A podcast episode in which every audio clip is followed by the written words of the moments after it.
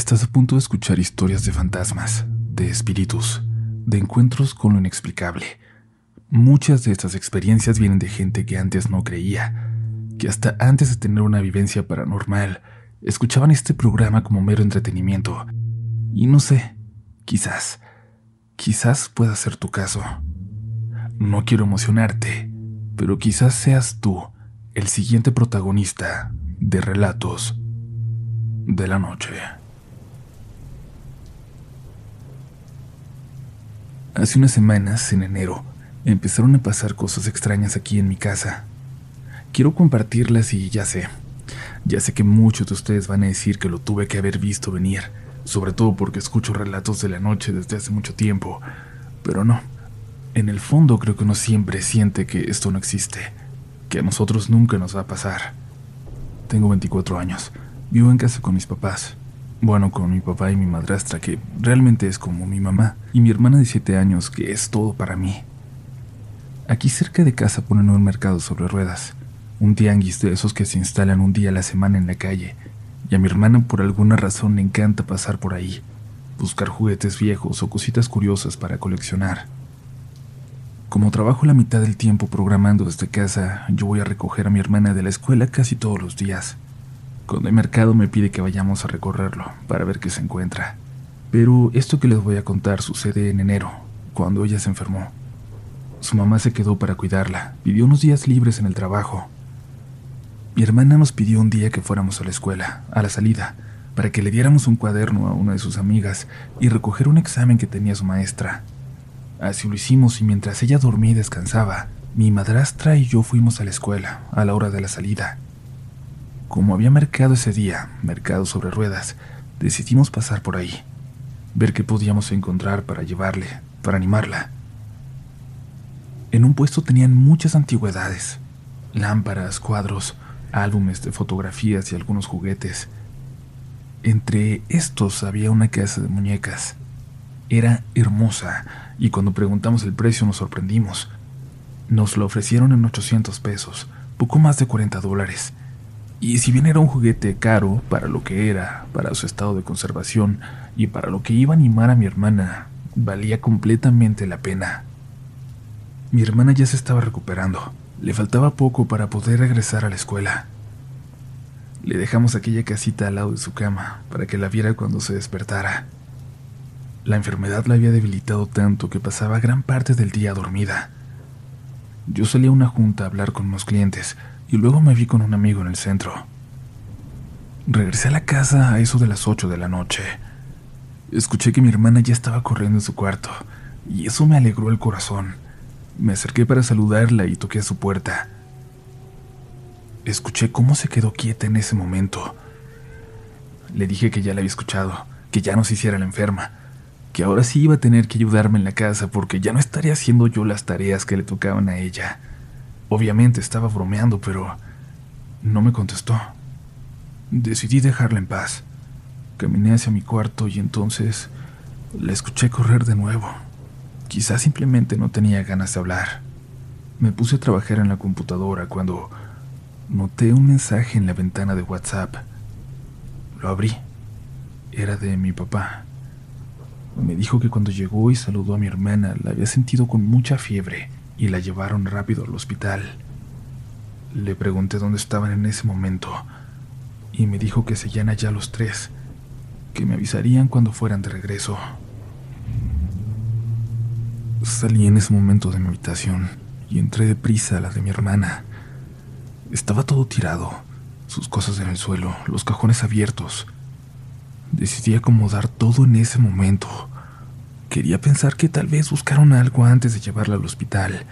Me rehusaba a creer que fuera alguna cuestión rara, porque nos rehusamos a creerlo, porque inventamos excusas tontas en nuestra cabeza antes de contemplar la posibilidad de que nos enfrentamos a una situación que va más allá de nuestra comprensión científica.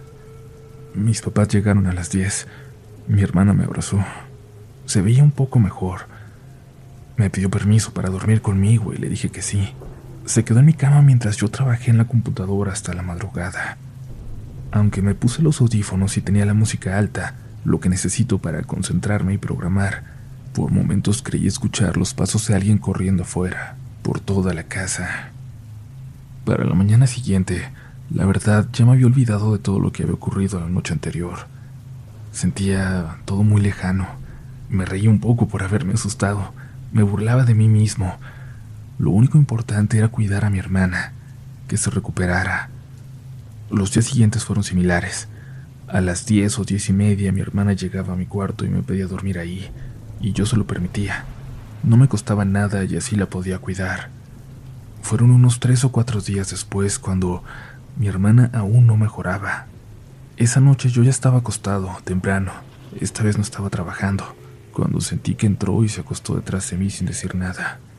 Solo le dije que descansara. Unos minutos después escuché a mi madrastra caminando por el pasillo. Escuché claramente que dijo, Ya duérmete, o no te vas a aliviar. Lo dijo desde el pasillo, pero estaba hablando con mi hermana, en su cuarto. Así que yo le hablé desde mi cama. Le hablé a mi madrastra para que entrara en mi cuarto. Abrió la puerta. Le pedí que prendiera la luz. Lanzó un pequeño grito que intentó ahogar para no despertar a mi hermana acostada detrás de mí cuando la vio. ¿Con quién hablabas? Le pregunté. Ella se acercó a ver a mi hermana casi casi a tocarla para asegurarse de que era ella. Me pidió que saliera con ella, por favor, que la acompañara a revisar el cuarto de mi hermana. Todo estaba en orden, pero entonces despertó a mi papá y nos platicó a los dos lo que acababa de ocurrir. Mi papá se había acostado temprano porque se iba a ir a las cuatro a trabajar. Eran las once, así que ella seguía viendo la tele en la sala para no hacerle ruido a mi papá. Se levantó al baño Vio la puerta del cuarto de mi hermana abierta. Cuando pasó volteó instintivamente hacia adentro. Vio a mi hermana ahí, o jura haberla visto. Pero dice que estaba parada sobre su cama con los brazos extendidos, como si fuera un espantapájaros, describió. Le dijo que dejara de jugar y se durmiera para que se recuperara, pero lo que sea que estaba allá adentro ni siquiera se inmutó. Ahí fue cuando me escuchó llamarla desde mi habitación. Estaba completamente segura de que había alguien en el cuarto de mi hermana. Alguien o algo a lo que no le daba nada de miedo dejarse ver. Cuando revisamos otra vez no vimos nada extraño, pero mi papá preguntó por esa casa de muñecas. Le dijimos que se la habíamos llevado días atrás a mi hermana, que la habíamos encontrado en el mercado sin preguntar nada, solo se la llevó. Salió en ese momento en el carro y volvió un rato después sin ella. Mi papá no cree en nada de estas cosas, pero nunca había ocurrido nada en la casa. Y eso, la casa de muñecas, era lo único distinto en ese momento. Pero, ¿saben qué es lo más raro de todo? A partir de ese día mi hermana mejoró. No volvió a ocurrir nada en la casa. Pero una tarde de febrero, Veníamos caminando mi hermanita y yo de la escuela. De pronto solo quiso cruzarse la calle, como si algo lo hubiera asustado. Íbamos pasando por aquel puesto con antigüedades. La casa de muñecas estaba allí. Gracias por haber llegado hasta aquí. No sé si lo sabías, pero según estadísticas, la mayoría de la gente no soporta un episodio completo de Relatos de la Noche, así que eres parte de ese grupo especial que lo va a terminar. Y si quieres ser aún más especial, recuerda suscribirte para que no te pierdas ningún episodio nuevo y sobre todo para que te vuelvas parte de esta comunidad. Te recordamos visitar nuestro sitio web rdlnoficial.com, donde encontrarás incluso un formulario para compartir tu historia si sientes que necesitas algo de ayuda para redactarla. Y como siempre, te invitamos a seguirnos en nuestras redes sociales. Las mías, las personales, son upolch en todas las plataformas y las oficiales rdln oficial. Ahí será un placer saludarte.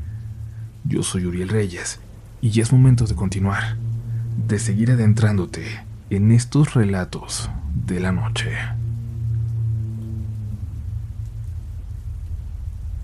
Hola comunidad, confieso que tengo ganas de contarles esta historia desde hace tiempo, pero no me había atrevido a hacerlo hasta ahora, regresando de un viaje fuera de la ciudad.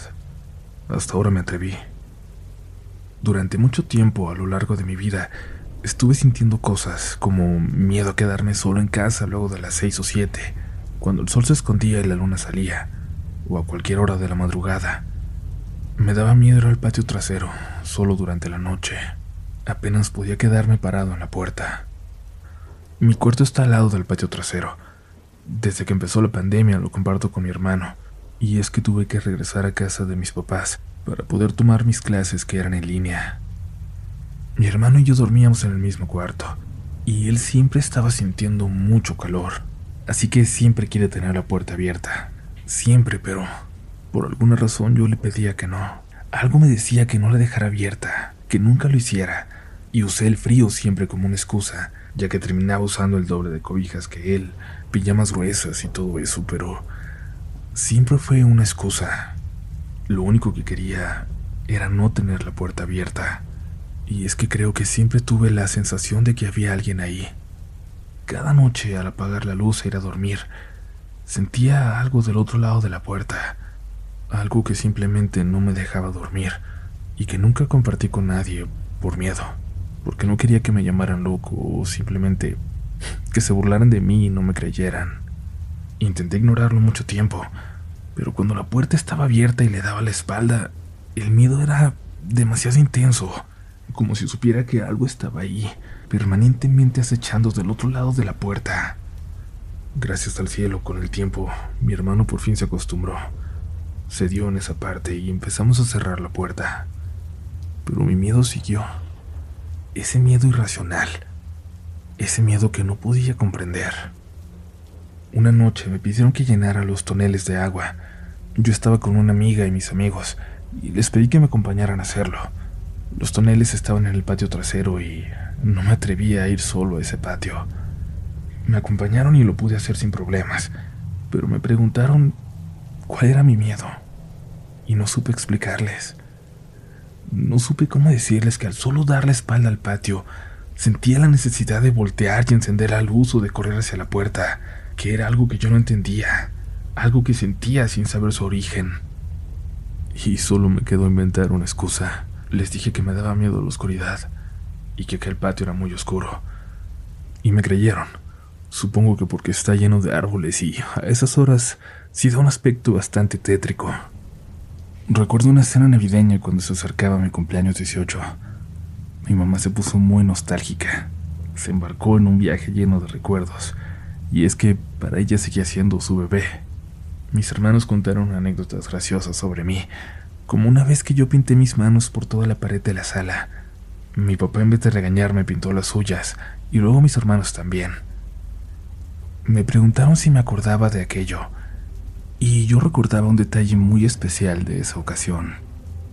Cuando terminaron de pintar todas sus manos, hubo una que me llamó la atención una mano que estaba pintada muy cerca del techo, pero que era de mi tamaño, la más pequeña. Les pregunté si recordaban eso. Me dijeron que esa mano yo la había puesto, era parte de lo que yo había pintado antes de que ellos llegaran. Pero, como les digo, estaba cerca del techo, y yo en ese entonces tenía siete años. Apenas pasaba de un metro, y lo más importante, esa mano tenía algo muy extraño. Tenía pintado algo parecido a unas garras. Mi papá me dijo que me cargó para que pusiera mi mano justo sobre esa y que encajaba perfecto, pero precisamente tuvo que cargarme para que alcanzara ese lugar. Era imposible que yo lo hubiera hecho solo. Y recordando esto me empecé a preocupar. Les dije que de verdad yo no podía haber sido. Preguntaba de dónde pudo haber salido una mano y todos empezaron a reír de mí hasta que mi hermana finalmente dijo, ¿entonces qué? ¿La pintó tu amigo?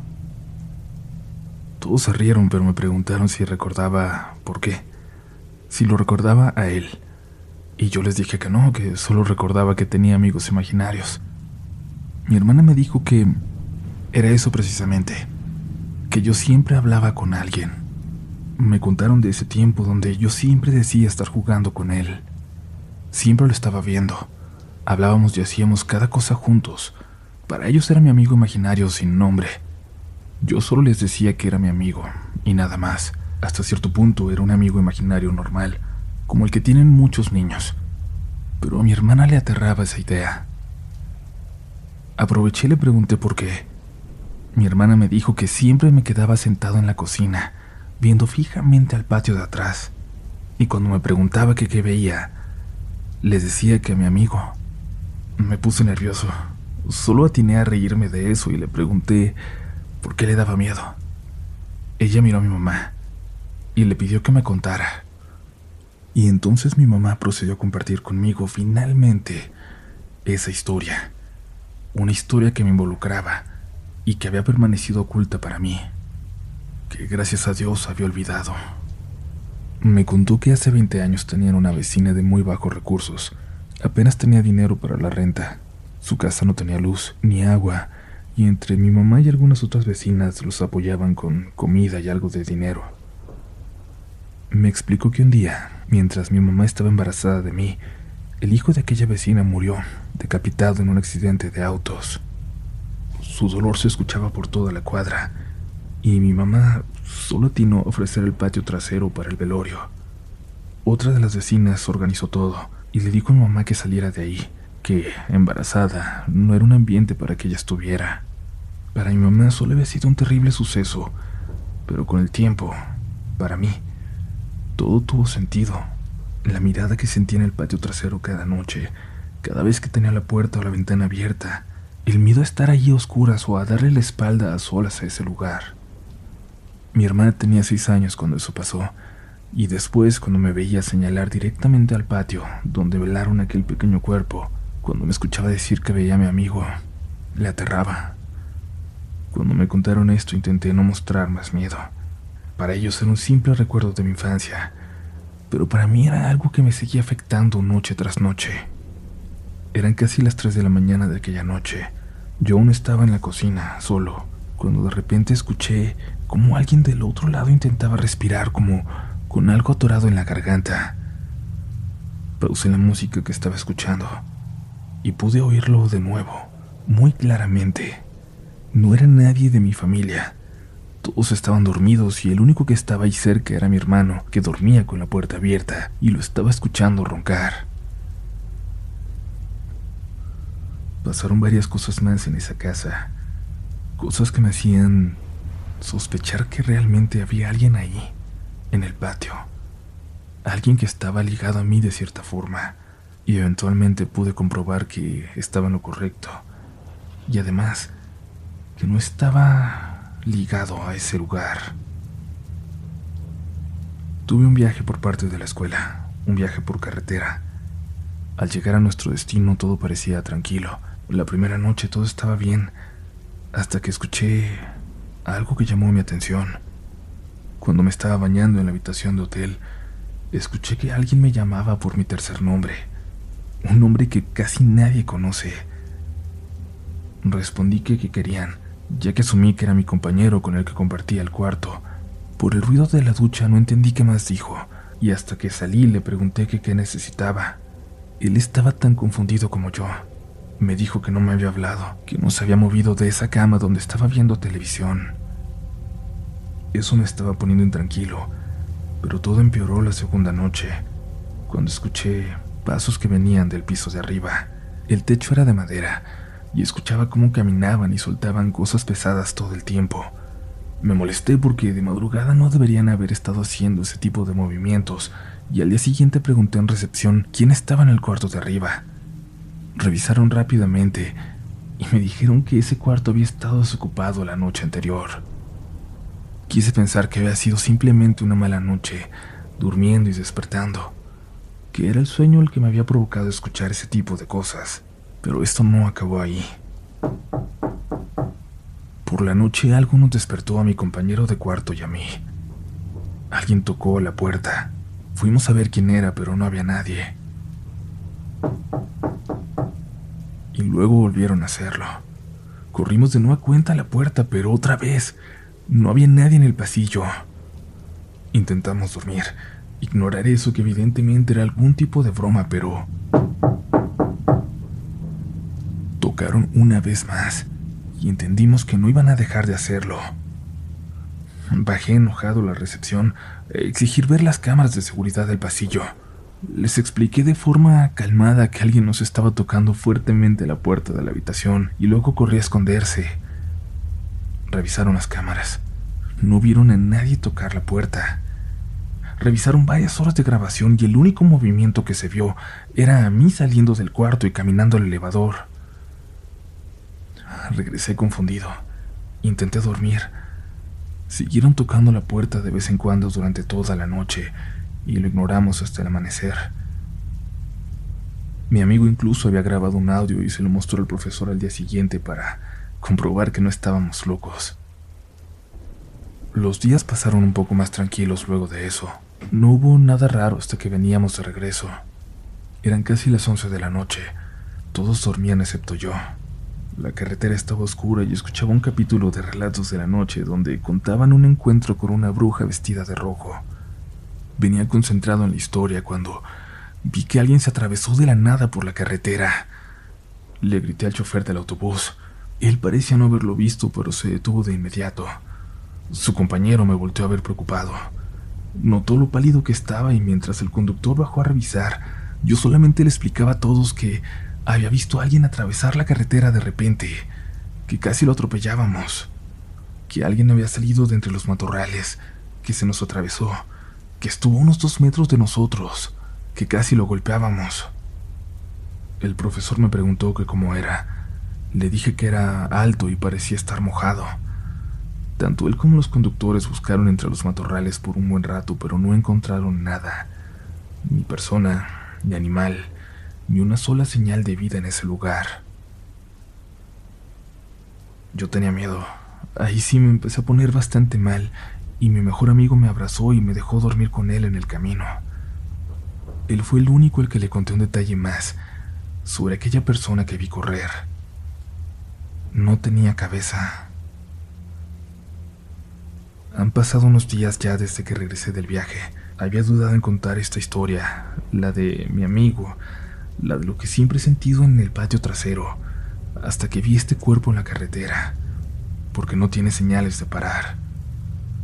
Intento, de verdad intento no pensar que es aquel chico que prepararon en mi patio. Yo sé que aquel era un niño, y los encuentros que he estado teniendo son con alguien alto, delgado, pero también sin cabeza.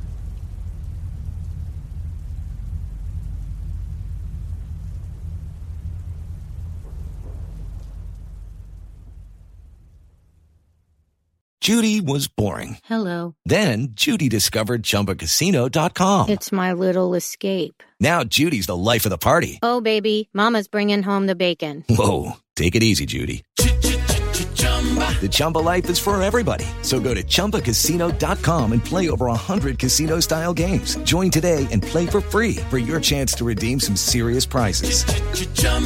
ChumbaCasino.com. No purchase necessary. Void where prohibited by law. 18 plus terms and conditions apply. See website for details. ¿Quieres regalar más que flores este Día de las Madres? The Home Depot te da una idea. Pasa más tiempo con mamá plantando flores coloridas, con macetas y tierra de primera calidad para realzar su jardín. Así sentirá que es su día todos los días. Llévate tierra para macetas Bigoro por solo $8.97 y crece plantas fuertes y saludables dentro y fuera de casa. Recoge en tienda y sigue cultivando más momentos con mamá en The Home Depot. Haces más, logras más. Más detalles en homedepot.com diagonal delivery.